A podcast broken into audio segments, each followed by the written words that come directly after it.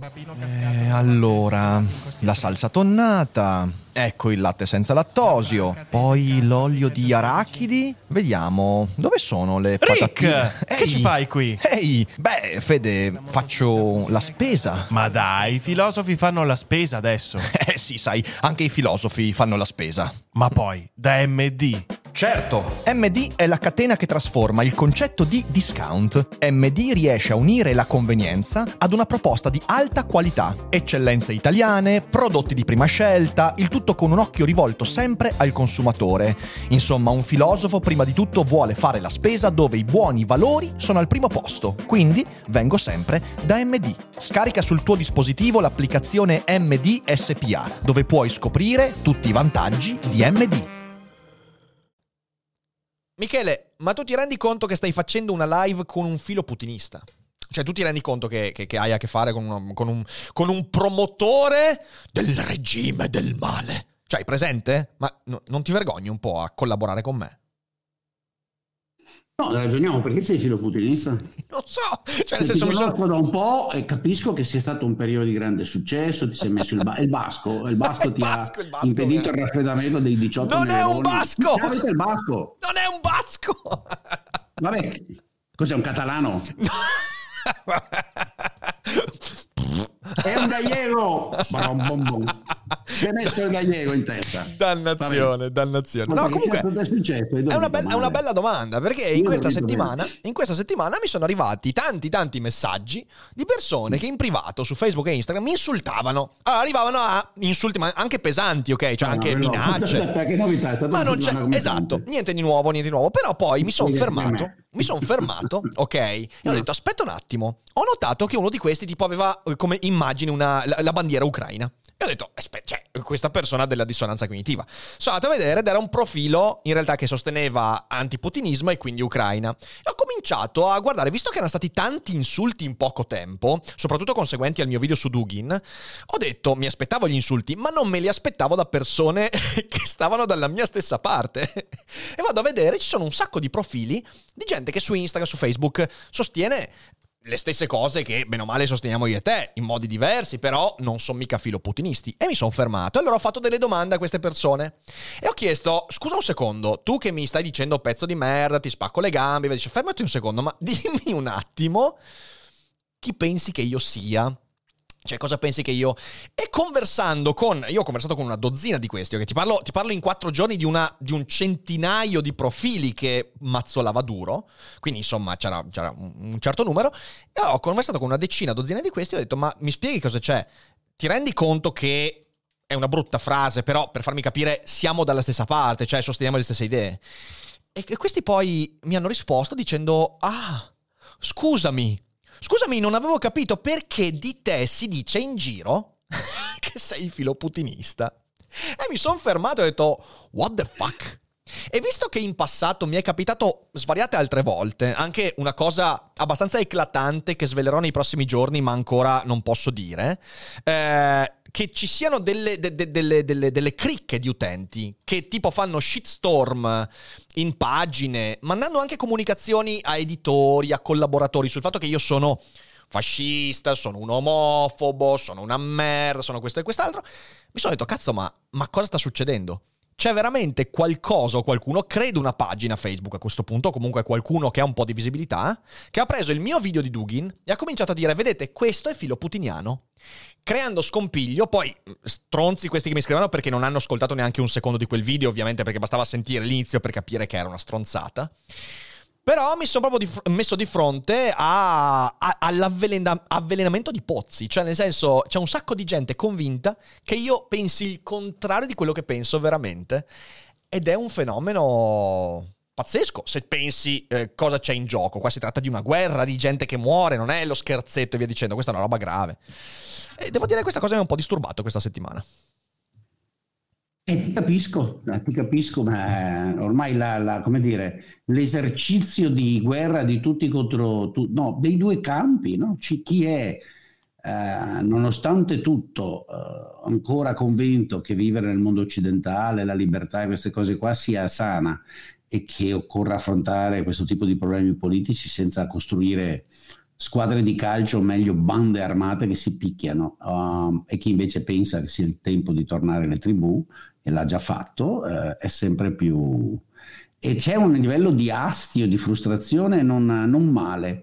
Allora, per dire, ecco, tu hai ricevuto, io ho ricevuto un grandissimo contributo per mail, un tale, che ovviamente si inventa il nome, cosa mi scrive? Uh-huh. Mi dice, eh, insomma, lei in televisione o da qualche parte... Eh, ha detto oh, nell'incontro con ex absurdo sequitur quod libet e ha detto non va bene, l'accento di sequitur va sulla E, non se, sul sequitur, capisci? C'è la gente che scrive queste cose qua col tono irritato, senza neanche la cortesia di, di salutarti e di mettere i soliti convenevoli. E poi si dice poi assurdo, lei ha detto ex assurdum. Siamo a questi livelli di frustrazione. Sì, sì, sì, sì, sì, sì. Cioè non so chi sia questo qua, ma è uno che non sta bene. Ma quindi ha scritto una mail bella argomentata. Sì, sì, bella... Una mail in cui senza salutare, senza neanche grazie, è venuto a correggermi perché nella foga del momento della discussione ho spiegato a quell'altro che se parti da affermazioni assurde puoi provare quel che vuoi. Ok? Gli, ecco, Appena non ho messo l'accento sul sequitur, ho messo sequitur. Malissimo, malissimo. Poi, poi cioè, se Seneca vede il tuo video non capisce, Mike. Cazzo, cioè, ma dai, su, avanti, avanti. Comunque, Siamo a questi livelli sì, di sì. Come dire, fastidio sociale, quindi non mi sorprende che ci siano persone. La cosa strana è che abbiano deciso, sulla base di cosa avevano deciso che sei... Guarda, ho, ho chiesto, ho chiesto, non mi è stato detto la fonte di questa cosa, però erano talmente tanti, tanti, tante persone perché ripeto, in quattro giorni 100 circa profili che hanno esattamente questa cosa qua. Non è, non è una casualità, capito? È, è, è, c'è, lì c'è qualcuno che ha tipo pubblicato, metti anche uno spezzone del video dicendo ecco questa merda filoputinista. È successo sicuramente una roba del genere. Ma, Ma quale spezzone di video? Hai fatto un video che, in cui argomenti che la... Non lo so, guarda, non so, in realtà con il taglia, copia e incolla si può fare di tutto. Eh. Benissimo, eh, verissimo. Io una volta sono diventato assolutamente razzista eh, contro ricordo. gli afroamericani perché... Sì imitavo in una il leghista che diceva puttanate. Sì, mi ricordo, Quindi... mi ricordo. No, e questa cosa qua un po' mi... Cioè, mh, sai, eh, è una cosa che mi preoccupa ma non per me, perché ripeto, vabbè, io ho le spalle larghe, mi difendo, non è un problema, però mi rendo conto che il nostro contatto con l'informazione e con la verità è sempre più labile. Eh, ho letto in questi giorni in questa notizia che è veramente devastante. Non so, l'avrai letta tu anche avendo coperto molto del, della vicenda. Eh, quei due ragazzi che vivono in Ucraina che ovviamente sotto i bombardamenti, i quali hanno raccontato che i loro genitori vivono in Russia e non credono mm. ai loro racconti sui bombardamenti, capito? E quello lì è veramente un dramma, cioè un dramma perché significa che tu stai perdendo completamente cognizione della realtà se dai più peso alla propaganda di un TG, in quel caso di un giornale, che non all'esperienza dei tuoi figli, per quanto tempo magari non li vedi, però eh, e, e mi rendo conto che cioè, la verità è sempre più anacquata. Forse è uno degli aspetti inevitabili della guerra. A maggior ragione quando la guerra segue a una pandemia che già di per sé ha anacquato enormemente l'esperienza della verità e via dicendo. Però dall'altra parte mi dico, c'è un modo per uscire da questa cosa secondo te, Michele? No, uh, credo di... Adesso non voglio lanciarmi nel... No, uh, perché fondamentalmente è il questo rimandato di altri dieci giorni, nel senso che è lasciato fermo per altri dieci giorni. Questa cosa che per la prima volta sto provando a scrivere in italiano dandomi i toni di uno che può provare a parlare di questioni di teoria politica. Credo sia uh, la tendenza del tempo, uh, la costruzione, il ritorno a una forma di lotta politica e di uh, interazione fra popoli di tipo medievale. Ci sono delle tribù ci sono dei capi tribù, ci sono dei miti che si vanno riaffermando di identità più o meno nazionale, ci sono fondamentalmente anche degli odi tribali della stessa maniera in cui c'erano fra, uh, nelle faide fra clan uh, e, fra, e, fra, gruppi tribali e, e, e, la dimensione, chiamiamola, della razionalità, dell'oggettività, dei fatti, del pragmatismo, di questo funziona, questo no, questo l'ho verificato, questo no, uh, eccetera, eccetera, viene riservata ed è molto divertente dirlo perché molti di questi personaggi sono ossessionati dai discorsi di Heidegger sulla tecnica per raggiungere i fini, per la tecnica strumentale, ma non viene riservata per cercare di capire la storia, alle interazioni sociali, lì domina um, l'identificazione ideologica. Allora, qual è il grave problema? E a questo, vabbè, ci sta, eh, sta avvenendo in Cina, in Russia, in altri posti da tempo. Il vero drammatico problema è che siccome in una società libera c'è possibilità di espressione e aggregazione di sentimenti, di ideologie, di fantasie, di miti mhm. d'ogni tipo, non c'è quella unica imposta dal centro come in Cina e in Russia, noi gli unici liberi e gli, quelli che sono inventati l'illuminismo, la tecnica, la ragione, l'applicazione della scienza alla vita quotidiana, all'economia, noi siamo i più deboli. Perché? Perché dentro all'interno di noi abbiamo varie tribù e fra queste una piuttosto solida che odia tutto questo, una piuttosto solida che odia il mondo occidentale nel senso di quello che permette eh, il vero fiorire di miti diversi, di opinioni diverse, lo vuole distruggere, scegliendo come punto di riferimento di volta in volta questo o quell'altro mito esterno. Oggi eh, Putin, il panslavismo di Putin, la visione eh, folle che del mondo hanno costoro, che è tribale, è Europa del 1500, no? um, in Italia ha molti alleati che quello desiderano. Perché? perché hanno un rapporto di odio, di invidia, di fastidio con un'altra tribù di riferimento, quella cosiddetta degli americani. Uh-huh. La tribù degli americani non gli piace, la tribù degli americani ha delle cose, produce delle cose che a loro dà fastidio. Le usano tutte, dalla macchina agli elettrodomestici, dagli aerei all'internet, da quel cazzo di Apple che di, phone che di sicuro hanno in mano, ah, però eh, li odiano. E per cui non sono molto ottimista, faccio la mia battaglia, ma non sono certo, molto ottimista. Certo, certo. No, questo tema della debolezza, peraltro, l'ho trattato, non so se hai seguito il caso di Dostoevsky rimandato alla bicocca. eh, ho visto anche che era una persona che tu avevi... Eh... Paolo Nori, Paolo Nori, sì, sì, sì, esatto, esatto. Paolo Nori, che è un, il, um, uno dei maggiori traduttori di Dostoevsky in Italia. Ehm, ed è stato un caso interessante perché, di nuovo, mi rendo conto che ciò che emerge da questi da queste situazioni, da questi episodi è che il come dire, il benessere e la libertà di cui noi fruiamo in occidente ha un lato negativo, cioè il fatto che noi non riusciamo a gestire questa cosa perché? Perché in un momento di benessere e di libertà prevale, soprattutto quando hai a che fare con posizioni consolidate, anche culturali, prevale la paura di perdere i propri privilegi. C'è una frase bellissima in, uh, nel, nel, Coriolano di, di, Shakespeare, in cui Menenio, che è il consigliere di Coriolano, eh, a un certo punto dice io ho un difetto, io sono un uomo eh, che mette bocca prima di capire dove tira il vento. Cioè, cos'è che dice? Dice io, eh, il mio difetto è quello di dire quello che penso, ok? Perché è preferibile dire quello che pensi invece che aspettare di vedere dove tirano le altre opinioni? Perché se tutti parlano solo quando capiscono dove tira l'opinione di tutti, diventiamo deboli. Perché se nessuno dice più quello che pensa e nessuno afferma più i principi che fondano la propria esistenza, e quindi dicono no a qualcosa anche quando magari non mi conviene, cazzo, ok? Si diventa deboli.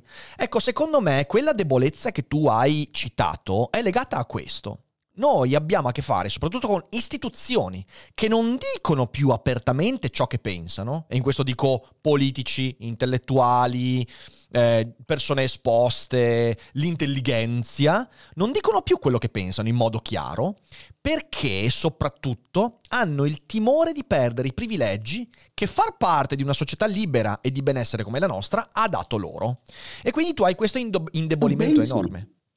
Ma io questo... che non dicano quello che pensano. Lo dicono, ma lo dicono in due modi strani. In primo luogo lo dicono annacquandolo in un linguaggio che ti stordisce. Ok, qui sono i filosofi soprattutto, filosofi italiani, teste di minchia, che da 40 anni scrivono libri e esprimono opinioni e vanno in tv dicendo, costruendo dei sermoni usando un linguaggio astruso, il linguaggio che poi fa subodorare all'ignorante di essere un po' più intellettualmente appetibile, dicendo quello che pensano, solo che non capisci veramente quello che pensano perché non hanno il coraggio di dirlo in modo chiaro. Raro. E in secondo luogo lo dicono solo quando sanno di essere circondati da persone che daranno loro ragione. E quindi parlano intanto senza il contraddittorio. E in secondo luogo sempre quando sanno che il cosiddetto americanissimo backlash delle loro opinioni sarebbe assolutamente minimo. Con questi due aspetti portano avanti le loro narrazioni e questo per me significa non dire quello che pensi. Eh, perché ne avessi sentito, Michele, ne avessi sentito uno in questi giorni dire sto dalla parte di Putin. No, e invece devono fare imbastire discorsi sui confini dell'Ucraina e sulla Nato e sull'annessione alla Nato e su questo e quell'altro e ste supercazzole in cui fra le righe capisci che dicono io sto dalla parte di Putin ma non lo dico troppo forte. Avessi sentito uno in televisione che dice no, io sto dalla parte della Nato, sto dalla parte dell'Ucraina, senza se, senza ma, no, tutti in mezzo a questa fanghiglia argomentativa in cui non si capisce mai, lo capisci solo se sai già quello che pensano. E questo è veramente terrificante. Questo è veramente terrificante. Questo è vero, questo è vero, questo aspetto della, del, del, messaggio subdolo mi infastidisce, no? Uh, sì, adesso ovviamente mi viene un esempio recente che mi ha fatto no, non incazzare, ma offendere nella, nella, questo dibattito con Odi Freddi. Ma lasciamo stare, non voglio tornarci sopra, se non ci torno mm, sopra mm, troppo. Mm, mm, mm, um, eh, sì, vedo, vedo, cose simili. Questi o sfuggono dal dibattito o durante il dibattito insistono su argomenti capziosi e falsi. Eh, d'altra parte, qui c'è un problema, vedete. Eh, qual è il giochetto? Il giochetto è diventato parlare per allusioni e tanto è tutto prede- l'aspetto emozionale è predefinito. Quindi se io appunto, ma l'hai già detto tu, te sto ripetendo perché mi, mi sto concentrando, sto proprio immaginando delle situazioni, no? Sì, sì. Ieri la gente che va in piazza a Roma con le bandiere arcobaleno perché vuole la pace e non ha mezza bandiera ucraina, mentre un popolo viene bombardato da 11 giorni con massacrato, distrutto dalle bombe di un dittatore. È ovviamente, è ovviamente della gente che emozionalmente che è ciò che conta in questi casi, intuitivamente. When you need mealtime inspiration, it's worth shopping Kroger, where you'll find over 30,000 mouthwatering choices that excite your inner foodie. And no matter what tasty choice you make, you'll enjoy our everyday low prices, plus extra ways to save, like digital coupons worth over $600 each week. You can also save up to $1 off per gallon at the pump with fuel points. More savings and more inspiring flavors make shopping Kroger worth it every time. Kroger, fresh for everyone. Fuel restrictions apply. Sta con Putin. Cioè, cioè. Si vergogna di dirlo, che sono la quinta colonna, ma sta con Putin. Perché anche solo a livello emozionale, umano, ok? Finché stanno bombardando uh, persone in quella maniera, finché vedi che sparano sulle ambulanze, finché vedi le immagini dei soldati russi, poveri disgraziati, tra l'altro, la grande maggioranza delle truppe di terra, no? Poveri disgraziati che non hanno le coperte, non hanno i materassi, non hanno da mangiare, quindi vanno a fare looting, come si dice in italiano, vanno a depredare, insomma, fanno proprio come i barbari delle invasioni di una volta. Gli eserciti di una volta non avevano la logistica, dove passavano, perché le guerre erano orrendissime, no? eh, distruttive nel 1300, 1400, cioè, eh, anche prima, anche dopo perché ovviamente non c'era la logistica, l'esercito non si portava dietro quello che serviva, arrivava, il battaglione, il gruppo, la banda si sedeva in paese, via. Casa tua è mia, cibo tuo è mio, letto tuo è mio e siccome erano uomini, donna tua, donna tua è mia. pure mia. Ok, era questa la guerra guerreggiata. Ecco, questa faceva la stessa cosa. Mancano solo i racconti di stupri, temo che se va avanti sentiremo anche quelli. Sì. D'accordo? Ecco, allora se tu sei uno, voglio dire, che davvero è così umano, ed è davvero super partes, come fai a non dire almeno faccio la cosa per la pace chiedendo a Putin di cessare il fuoco? Esprimendo solidarietà a questi disgraziati che hanno le case distrutte e la vita travolta. No, non ce n'era uno.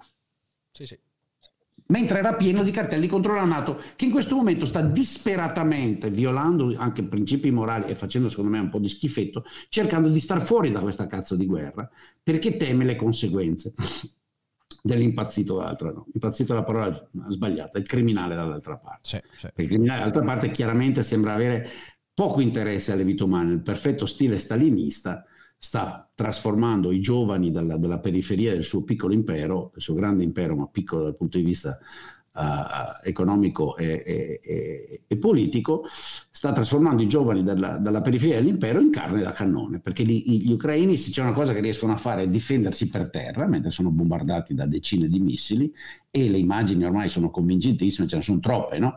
di questi giovani russi massacrati. No, ma questi qua in piazza, capisci?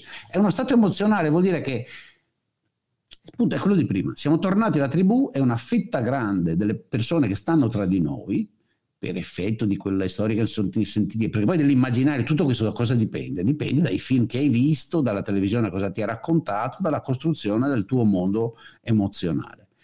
E non so, cioè, in un certo senso non so cosa farci, perché la discussione razionale con persone di questo tipo... Impossibile.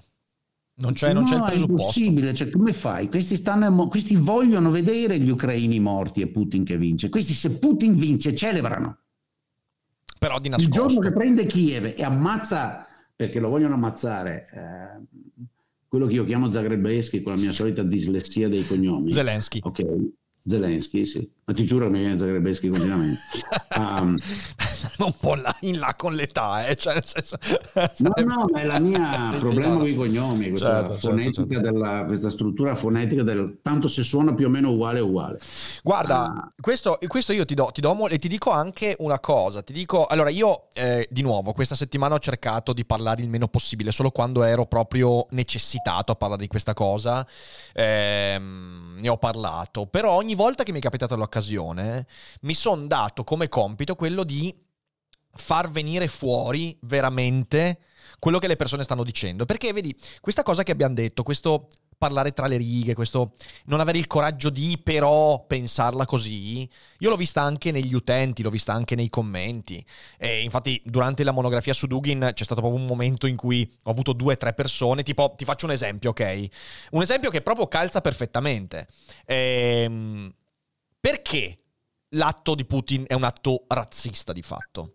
Perché si basa assolutamente razzista. Certo. C'è un razzismo allucinante, anzi c'è un etnismo, non è neanche un razzismo. Un etnismo, esatto, etnismo puro. Perché adesso sai, capito, parla proprio lì certo. parlare di razze proprio non certo. è il caso, no? Ci sono due aspetti. Allora, da un lato è il non riconoscimento, cioè un aspetto istituzionale, ok? Un razzismo di tipo istituzionale. Il, non riconoscimento della legittimità del governo e dello Stato ucraino è di fatto un atto di tipo razzista a livello istituzionale. Però poi dall'altra parte, ed è questa la cosa che veramente mi è risultata interessante e che ingenuamente lo devo dire non mi aspettavo.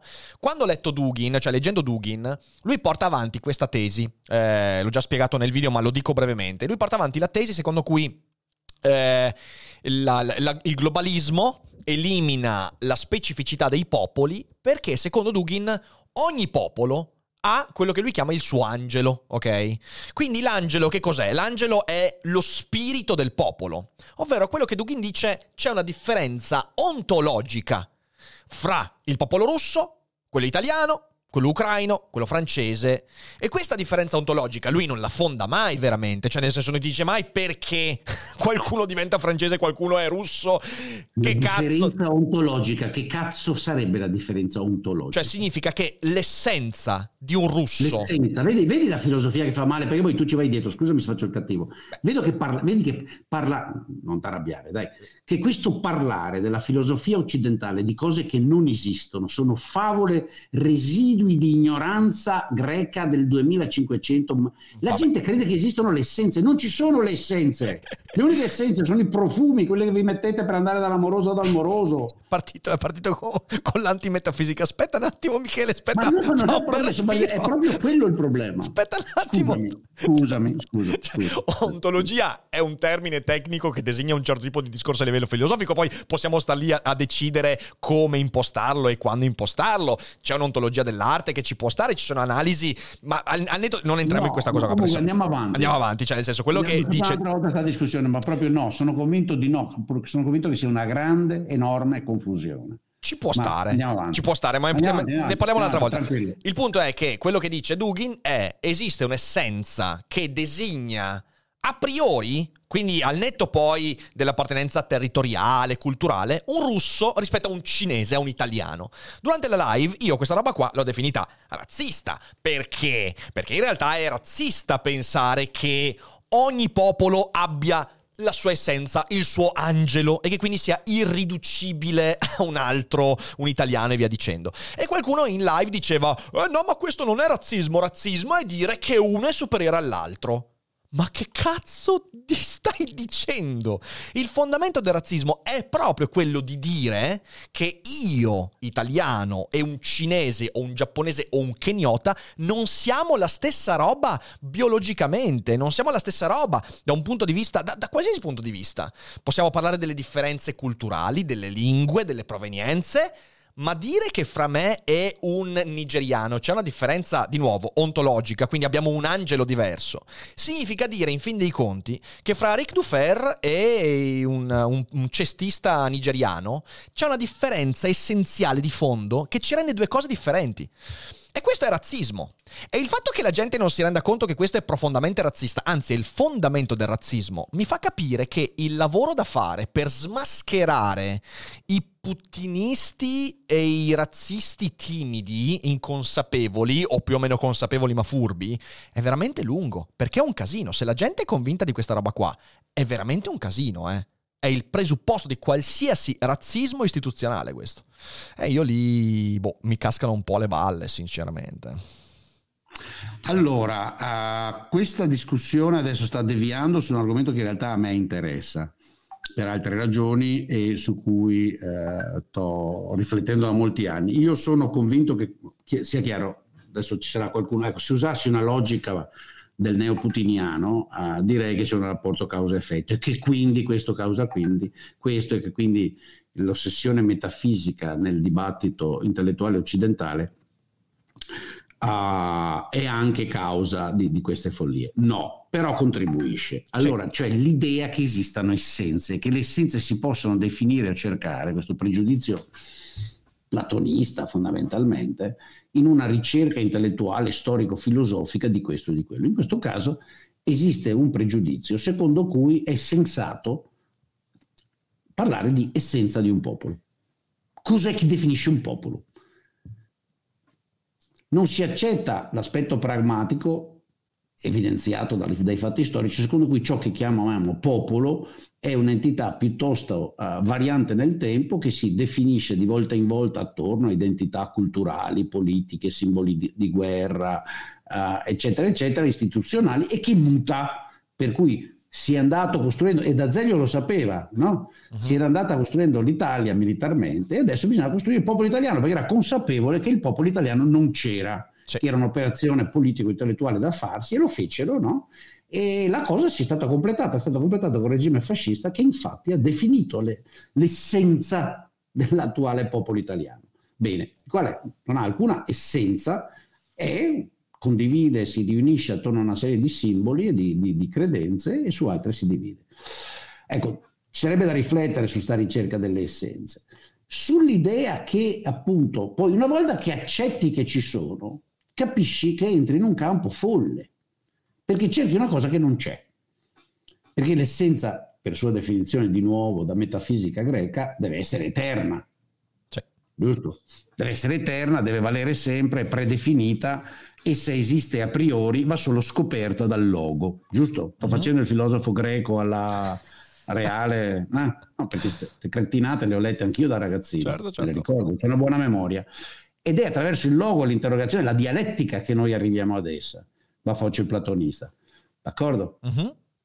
Eh, e vengono fuori i Dugin i, o i cacciari che si inventano che c'è l'angelo d'un popolo, fantasia, retorica, certo. che ovviamente affascina perché l'immagine è come quelli, ecco, approfitto per reinvitare il signore in particolare che è sotto il video precedente il cui nome non ricordo comunque, uh, tanto sarà un nome inventato, tema, ma comunque se fosse vero, che ha messo 80 commenti dicendo Boldrini è un ignorante, un cialtrone, un tutologo perché lui parla di Jung, ha offeso Jung, come si permette? Uno di questi che se, se, non sei d'accordo con lui, come se io e Carl Gustav Jung avessimo fatto un dibattito, no, non sei d'accordo con lui ti offende. No, io ho detto che le teorie di Jung, e lo ribadisco, oggi come oggi, alla luce di quanto sappiamo, sono cazzate. Sono pure cazzate. E chi fa il cialtro, lo junghiano e pretende di avere una teoria della mente in base agli archetipi, alle varie uh, letture junghiane della struttura nostra mentale, è un centrone. Perché mentre Jung era uno in buona fede che faceva ricerche, in una fase in cui non, capivamo, cominciavamo a interrogarci sul funzionamento del cervello in- come indipendente dalla supposta anima, adesso, cento e passa anni dopo, Sì, non è il caso. 100, eh, sappiamo delle altre cose e quindi fare lo junghiano è mm, un cialtronismo per la semplice ragione che non regge. Dopodiché ti piace pensare che ci siano appunto queste eternità, ti piace perché ti dà sicurezza, perché nella tua incapacità di accettare i risultati della ricerca scientifica. Buon per Da te. questo punto di vista, sì, i deboli dell'Occidente, quelli che non hanno coraggio sono tutti sempre a Nietzsche, piangono e gridano e si disperano perché Dio è morto. È vero, è vero. È E l'ultimo uomo. accettarlo. Da- per questo Nietzsche va letto e riletto, ma con attenzione. Sono d'accordo, sono d'accordo, sono d'accordo, assolutamente. E questo peraltro Perché non ci sono le essenze, Giovanotti, non ci sono, come Certo. non ci sono gli archetipi, sono fa- come non c'è Giove, come non c'è Minerva, come non c'è Titano, come non c'è Nettuno. Sono costruzioni della nostra mente molto belle, ci si fanno degli spettacoli che ci appagano, c'è un desiderio d'eterno dentro di noi che deriva proprio dalla nostra finitezza che ci dà angoscia, ma mi dispiace dirvi, l'Ade non c'è e non andrete a scopare Beatrice in paradiso.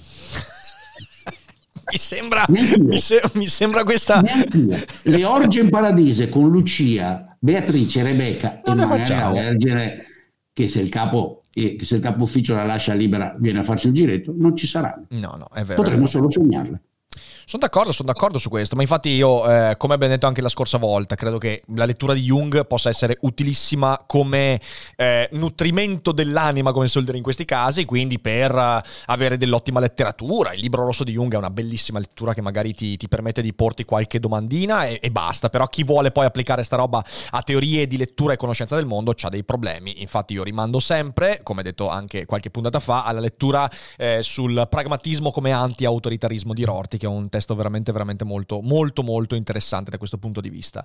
Eh, sai, su questo... Eh, guarda qua, guarda qua, a parte che te l'ho già detto. Eccolo lì, eccolo lì, eccolo lì, eccolo lì. Eh, Sì, sì, perché sì, dovevo sì, sì. citare due passaggi nel libro con Aldo e allora sono andato a Ma tirarlo dai, sai che, sai che anch'io nel nuovo libro l'ho citato, quella- in uno degli ultimi capitoli ho fatto una citazione da, da Rorty. Eh, l'ho citato...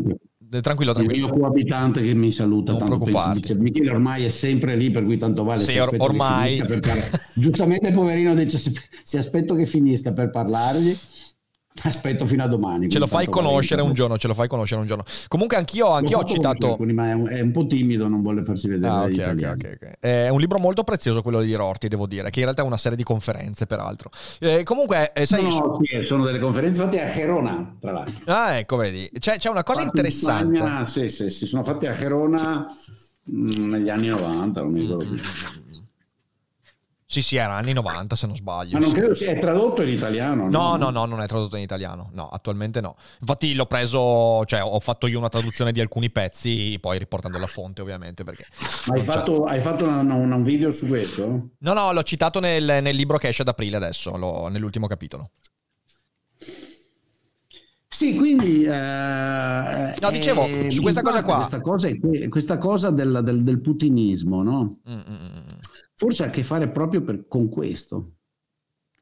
Another day is here, and you're ready for it. What to wear? Check. Breakfast, lunch, and dinner? Check. Planning for what's next and how to save for it? That's where Bank of America can help. For your financial to dos, Bank of America has experts ready to help get you closer to your goals. Get started at one of our local financial centers or 24-7 in our mobile banking app. Find a location near you at bankofamerica.com slash talk to us. What would you like the power to do? Mobile banking requires downloading the app and is only available for select devices. Message and data rates may apply. Bank of America and a member FDIC. sicuramente ha a che fare con questo. È per questo che, sai, eh, torniamo sul punto che ti avevo fatto emergere la scorsa volta. Eh, questo è l'effetto del fatto che nel popolo, nella popolazione, c'è ancora un'enorme fame, eh, chiamiamola così, c'è un'enorme fame di essenze, tanto per citare una parola che abbiamo detto prima. Cioè, c'è una domanda enorme, c'è un mercato enorme di consolazione, di metafisica. C'è proprio una domanda di queste cose qua. A maggior ragione in un momento storico di grande destabilizzazione. La gente vuole gli dei, la gente vuole le essenze, la gente vuole le ontologie, la gente vuole gli angeli. E allora, ecco, questo è un punto veramente importante. Perché mi viene in mente di nuovo uno dei più bei libri che ho letto negli ultimi due anni, che è La storia spezzata di, di, di Schiavone, in cui lui fa questo ragionamento applicandolo all'impero romano. Lui dice, attenzione, in una certa epoca dell'impero romano c'è stato un momento di grande floridità in cui tanti intellettuali, tanti senatori, politici e persone di spicco cominciavano a fare discorsi poco pragmatici, legati a religioni antiche, legati a neopaganesimi di, di, di, di, vecchia data, legati agli dei superati, sapendo che questo contraddiceva enormemente il sistema politico e sociale in cui vivevano, che era molto più pragmatico, molto più solido. E questo ha portato a un indebolimento enorme del sostrato sociale. Qual è la questione? La questione è che oggi esiste un'enorme fame di quelle essenze e per quanto io condivida la tua posizione, Michele, le essenze sono una cazzata e bisogna disfarsene, mi rendo conto che non basta dire questo. Cioè non basta dire vaffanculo alle essenze. Perché quando dici vaffanculo alle essenze, quando dici abbandoniamo sto campo, come diceva Rorty, purtroppo tu dai quel mercato, io lo guardo molto, molto pragmaticamente, so, tu dai quel so, mercato... Dai Ma come facciamo? Il problema, guarda, in parte filosofico della mia intera esistenza, anche addirittura a livello personale. Sì, L'ho sì, vissuto, sì. lasciamo stare. Un amico continua a insistere che devo scrivere l'autobiografia, gli ho detto tu mi dai per morto, le autobiografie si scrivono in fretta quando ci Postume. si accorti che se finì. Adesso porti sfiga, per cui a fanculo non ti parlo più per una settimana. Ma perché io? No, no, un amico, non ah, te. ok, un pensavo amico, dicessi amico. perché ho detto Ah, hai postume. appena detto di sì anche tu. no, perché ho detto postume, pensavo mi dici... Mi volete male. Un amico carissimo, e molto l'altro giorno parlavamo, gli raccontavo un po' di storie, se lasciamo stare, mi detto, ma sai che dovresti scrivere la sì, dice, non è esattamente la storia di Lawrence of Arabia, però secondo me è interessante. E io ho detto, ma, sì, ma tu mi vuoi male, dico, quelle sono cose che si scrivono quando ci si accorge che stai per tirare le cuoia e, e fine, vuoi lasciare un raccontino per i nipotini, lasciamo stare. Comunque no, è un po' un problema della vita, però non so cosa farci.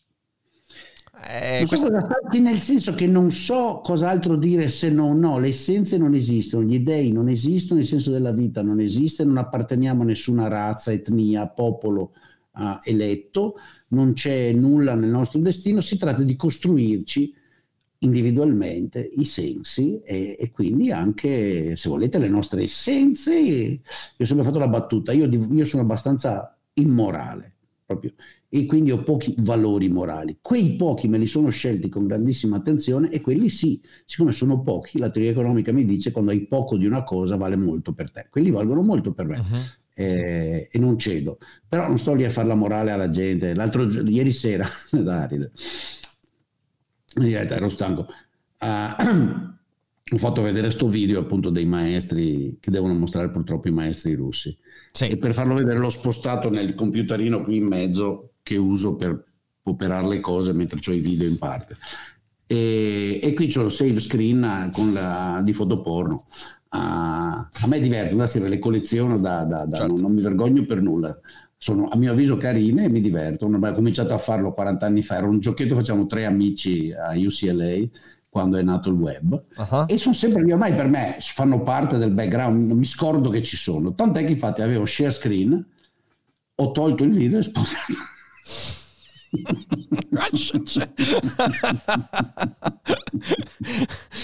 Bene, rischiato di ban totale da tutte le piattaforme. stato il ban totale chiuso all'istante no ma questo per dire che ehm, voglio dire stare lì questo moralismo continuo di tutti no? su Certo. tutto per tutto quanto è una, un'altra follia una forma di insicurezza occorre chiedersi chi sei c'è una dominazione ecco posso anche aggiungere visto che mi metti sulle tue biografiche che secondo me conta anche per te tu le cose che fai adesso che ti conosco un po' le fai perché hai una personalità di un certo tipo Mhm. hai un carattere, poi hai aspetti psicologici che carità si sono formati, cioè, c'è questa roba, cos'è innato in te, genetico, cosa non lo è mai irrilevante, non lo saprai mai perché non abbiamo le conoscenze per farlo, quindi a un certo punto Riccardo è accetti. Riccardo. Certo, lo accetti, Riccardo accetti si è che sei. definito nel suo stile, nei suoi amori, nelle sue passioni, nel modo in cui immagina se stesso e vuole vivere.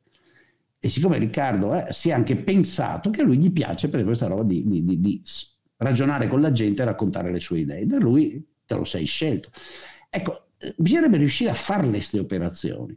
Non determiniamo noi in che famiglia siamo nati, con che geni siamo nati e neanche cosa ci succede a sei anni o a dodici. Però a un certo punto della vita parli con te stesso, Ti ti guardi, Ti ti, emanci. esami, no? Esatto. Ti Senti cosa c'hai dentro, cosa, che voglie ti vengono, Certo. cosa ti preme, Certo. come vuoi essere. Cazzo, lavora su quello, quello sei. d'accordo. Allora fate tutti gli heideggeriani, ecco, quello è il tuo Dasein. Adesso qualcuno mi dirà, professore, l'ha pronunciato? No, mi dirà professore, Boldrin di merda. No, no, diciamolo, scusami, no, in. Veneto. È il design. Dasein. È il design. E c'è il design? Ostica, il design di Porto Gruaro, dai avanti. È il design di Porto Gruaro, ecco. Eh, quello è il tuo Dasein. Ecco, parti da lì, però dal Dasein. Sì, è un po' pragmatico. delle scelte che ti rendono uomo libero. Non vuoi costruire le scelte e farti portare dall'onda della, della- della- Vuoi scegliere? Alcuni forse che si hanno scelto, loro non vogliono, loro vogliono essere le pecore che urlano Barabba. Certo, certo, certo, certo. Guarda, eh, posso dirti su questo, io, allora io ehm, quella, quella cosa lì che dicevo non ce l'ho neanche io la soluzione. Eh, io credo che, che- che- che sia necessario perché altrimenti la storia diventa sempre... Vedi, la storia è letteralmente continuamente, da un lato le persone ragionevoli che continuando a nutrire la ragionevolezza, secolarizzano sempre di più il loro pensiero, fino ad arrivare a un pragmatismo virtuoso, funzionale. Dall'altra parte persone che per vari motivi non riescono o non vogliono seguire quella continua ragionevolezza e quindi continuano a nutrire il contrario della secolarizzazione, quindi nutrono passione, fascino per le essenze, per le anime, per lo spirito, per Dio, per l'essere e via dicendo. E a un certo punto tu ti trovi ad avere poche persone che fuggono in avanti con la ragionevolezza e poi tantissime persone che invece eh, restano indietro su pensieri di secoli passati. Questo è accaduto tantissime volte nella storia e credo che siamo proprio in un momento del genere. La maggior parte delle persone vuole essenze, vuole anime, vuole significati che vengano loro dati e che non vengano individualmente trovati, anche della propria esistenza. E questo è un problema. Per questo dicevo c'è un grande mercato di questo. E io credo che se uno si occupa di filosofia, come faccio io, perché se uno si occupa di economia o di biologia, probabilmente questa cosa qua può essere molto più tranchant, come sei tu. Io sono d'accordo, tu da economista puoi essere tranchant. Quando mi occupo di filosofia, se mi occupo di filosofia, la cosa secondo me un po' si complica. Per me è importante, sai, eh, sai chi nella storia del Novecento? È la lezione di Bergson. Bergson a inizio Novecento, Michele, si è trovato in una situazione molto simile a quella che viviamo noi oggi. A inizio Novecento l'Europa andava verso la merda, andava verso i fascismi, andava verso i nazismi, andava verso la guerra, andava verso... E tu avevi, guarda caso, a inizio Novecento, un manipolo di persone intelligentissime, eh, la scuola di Vienna, da Einstein a Bohr e anche in filosofia, Bertrand Russell, un sacco di gente fighissima che diceva vaffanculo alle essenze, dobbiamo guardare al dato, dobbiamo guardare alla relatività, all'atomo, dobbiamo guardare alla matematica, al pragmatismo, alla logica, tutte cose giustissime.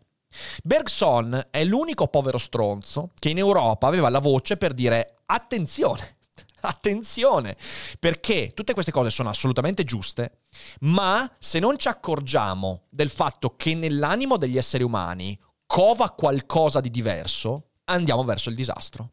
E lui ha scritto delle opere straordinarie, che per me rimangono tuttora straordinarie, fra cui l'evoluzione creatrice, ehm, durata e simultaneità, eh, materia e memoria, in cui ha fatto lo sforzo titanico, fallitissimo, di riuscire a creare un ponte fra i saperi duri, le neuroscienze, l'evoluzionismo, la relatività, e i saperi che sono più ontologici e metafisici, scrivendo delle opere che non dicevano cose false, ma che cercavano di dare, di incontrare a metà strada la veridicità di quelle discipline e questa domanda incredibile di essenza che arriva dall'animo degli esseri umani, con il fine non di falsificare le teorie scientifiche, ma di cercare di appunto creare questo ponte. Io credo che il compito, quello che ha cercato di fare Bergson, sia importante, sia ancora oggi qualcosa su cui dovremmo riflettere. Perché Bergson è stato proprio il filosofo che, individuando un problema che chi andava avanti per la sua strada della ragionevolezza non aveva individuato o non voleva vedere, E poi non ce l'ha fatta, perché ripeto, sappiamo com'è andato poi il Novecento. Però un po' io ci rivedo quella cosa lì, capisci? E io sono preoccupato da questo, perché credo che il mondo abbia, la- la- la- no, il mondo, cioè, queste persone che hanno questa domanda di essenza, attualmente non abbiano nessun Bergson di riferimento e quindi non possono che finire nelle grinfie degli stronzi furbi come Dugin e i suoi emoli in tutto il resto dell'Occidente. Questo per me è un problema attualmente e non so definirlo in modo più preciso di questo, però io lo vedo, per me è un'evidenza incredibile, capito? Sì e no, cioè capisco ed è vero che Bergson eh, gioca un ruolo in questa cosa. Non sono del tutto convinto che la risposta eh, che viene dal- lungo la linea fenomenologica, che poi include appunto tutti questi, tutti i figli di quella, di quella linea, no? in un certo Sì. senso da qualche parte qualcuno dice la, la- la- la- biforcazione fra la filosofia analitica e quella chiamata continentale poi un sottoinsieme di quella che si fa sul continente e adesso si fa anche abbondantemente nelle università americane e anche nelle università inglesi, anche se in forma, se vuoi, minoritaria, nel senso che meno, meno persone ci si dedicano, Certo. è che è quella che si interroga fondamentalmente sulle essenze, ah, sui miti dell'uomo, eccetera. Ecco, non credo che sia quella la... ah, la, la strada giusta, anche se è una strada interessante da esplorare, sono d'accordo che c'è il problema. Il problema, infatti, il problema, il problema diventa chiaro perché è il problema che pone Nietzsche. È davvero che confrontarsi con ciò che Nietzsche capisce, intuisce anche malamente, devo dire, perché delle cose descrive con una maniera ah, che distorce. Lì è uno dei casi in cui dover costruire poesia, costruisce grande poesia, crea poi confusioni, Eh, sì, no? sì, Cioè, cose, lo Zarathustra, se invece di essere raccontato nella forma in cui è raccontato, con l'attesa del superuomo, che è una metafora in negativo perché non arriverà a fosse raccontato in una maniera un po' più semplice, magari meno deboli di mente, si sarebbero inventati che il superuomo sono loro, o che è Hitler, o che è Putin, o che è quello che vuoi tu. Certo. Eh sì, Certo. purtroppo è così, cioè Sì, molti sì, sono, sono- convinti, ma io sono il superuomo, io sono andato al di là del bene e del male, io conosco il bene, conosco il male e adesso lo imparto su di voi. This episode is brought to you by Shopify. Whether you're selling a little or a lot, Shopify helps you do your thing, however you cha-ching. From the launch your online shop stage, all the way to the we just hit a million orders stage. No matter what stage you're in, Shopify's there to help you grow. Sign up for a $1 per month trial period at shopify.com slash special offer, all lowercase. That's shopify.com slash special offer. E anche la dicotomia che vedo continuamente a pensare, no, c'è questi qua buffissimi, sempre per tornare alla cosa che ha motivato, che è molto legata al dibattito che stiamo facendo, da cui è ripartito, no? Questi buffissimi dicono che la citazione di Jung sul razionale, che è la peggior... no? Mi è sempre divertito quelli che fanno, perché? Perché stanno usando ciò che chiamiamo razionalità per dire che non esiste, che è inutile Ah, sì. cioè cadono nel para- famoso para- tanti paradossi, no? Perché non c'è l'altra roba nella forma, non puoi scrivere un libro, comporre sull'altra roba. Non riescono a capire, perché io cito sempre sto Damasio, che non è l'unico, però è l'unico che ha scritto libri molto popolari. Leggetelo. Antonio Damasio, questa cosa, cioè l'in- li- li- li- la, la connessione profonda, essenziale fra quello che chiamate irrazionale e quello che chiamate razionale, che poi sono parti del nostro cervello con funzioni diverse che producono su di noi, e beh, avete visto come ha fatto, di noi, dove non si capisce che cazzo è di noi, stimoli e sensazioni e, e- e- e impressioni diverse. In questo momento sto cercando di ragionare con Rick, ma provo anche delle sensazioni. Attrazione fisica verso di me. sono costruite. Adesso, sta tranquillo. Sì, sei molto bello oggi lì, col gallego in testa e il giubbetto da, da gruista. Dai, dai, fermiamoci qua perché sennò. che specificità il gruista proprio. Vabbè, vai avanti. Eh, No, no, basta, No, è sì, sì. quello, questa Comunque. Dama- Damasio eh. sono, Dama- su Damasio sono molto molto d'accordo. Ecco, vedi, secondo me, secondo me Damasio eh, fa in neurologia ciò che Bergson ha cercato di fare in filosofia. Cioè, hai presente quella roba lì che si dice un approccio più olistico, direbbero gli heideggeriani. E mm, in realtà quella cosa lì... Quella cosa lì serve pragmaticamente. Cioè è, un- è- è- come se, è come se bisognasse sviluppare un approccio pragmatico a questo mercato della metafisica che esiste e che se non viene incontrato in un modo ragionevole finisce per creare dei disastri, come è successo sempre, sempre, sempre. La speranza, vedi, sai perché dico questo, Michele? Perché sono convinto che la metafisica rappresenti il male del discorso umano. E però il male fa parte di noi. Cioè lo dico molto molto chiaramente. È quella Sì, parte. si può anche. Sì, sì, ma io va benissimo, io accetto il tuo punto di vista. Tu con loro dibatti, io a loro dico sono puttana. No, lo capisco, lo capisco. Credo che l'unica cosa che si può fare è dire ai ragazzi eh, e alle ragazze: guardate, fate l'amore, non la metafisica.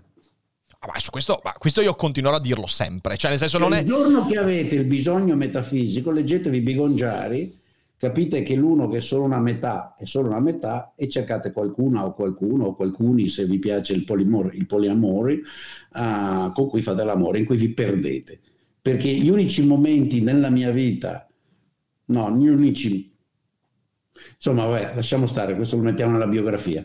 Ah, in cui non mi sono sentito da solo e ho sentito l'eternità è stato chiavando. sì, sì, sì. Beh, sai che sei molto hegeliano in questo. Eh? Ricordati che Hegel dice che lo spirito assoluto si manifesta nell'orgasmo. Eh? Ricordati che l'orgasmo è. Quindi ti vedo un po' hegeliano, ti vedo un po' Appunto, ma metafisico. io non parla- come vedi, non parlavo di spirito assoluto, quindi non sono hegeliano, perché lo spirito assoluto non esiste. Esistono delle pulsioni. Hai detto l'eternità. No, Hai sarebbe detto. interessa- Eh, non uso le parole a caso. Hai detto. Dovresti conoscermi ormai. Eh sì, lo so, mi piace prendere per il culo. Io le citazioni le faccio, ma dandole poco peso. Sai perché? Perché da ragazzino, da adolescente, ero ossessionato con la citazione, una specie di libro stampato cretino che andava in giro citando continuamente qualche autorità che avevo imparato a memoria per giustificare le mie stronzate. Poi cresci e capisci che è una forma di impotenza intellettuale stare continuamente a citare questo e quello per dire se l'ha detto lui deve essere vero. No, o lo argomenti oppure Certo. ci pulisco il beretano. E quindi io personalmente credo che i momenti in cui c'è questo desiderio interno che ha un momento in cui sembra realizzarsi, sia, e non è solo nell'orgasmo, io credo di averlo provato, si può far durare, cioè ci sono dei Certo. momenti in cui non ti senti più solo, ti senti nell'eternità con l'altra, nel caso mio, per carità potete farlo tranquillamente con l'altro o con gli altri, se ci riuscite, con gli altri me è più complicato, però va benissimo. Um, beato chi può. Um, e, e senti questo fluire, però dopodiché you step out, cioè esci un attimo da quella cosa lì e Sì, sì, no, usi sono d'accordo. ciò che sai che è obiettivo su come funziona la- la- la- gli estrogeni vari no? e come funzionano i processi del nostro cervello per capire che sì, che i tuoi il tuo cervello sta provando un grande piacere, questo piacere lo chiamiamo un senso dell'eternità, del compiuto, non c'è ne- niente altro, è il paradiso di Beatrice, la gloria di colui che tutto muove. Però è quello, allora la parte secondo me interessante, sapete qual è? È riuscire a capire per via biologico-neurologica, neuroscienze, cos'è sta roba, com'è che funziona. Certo. Su questo sono. E ridurla a ciò che è, una roba tipo la fame. Perché è uguale.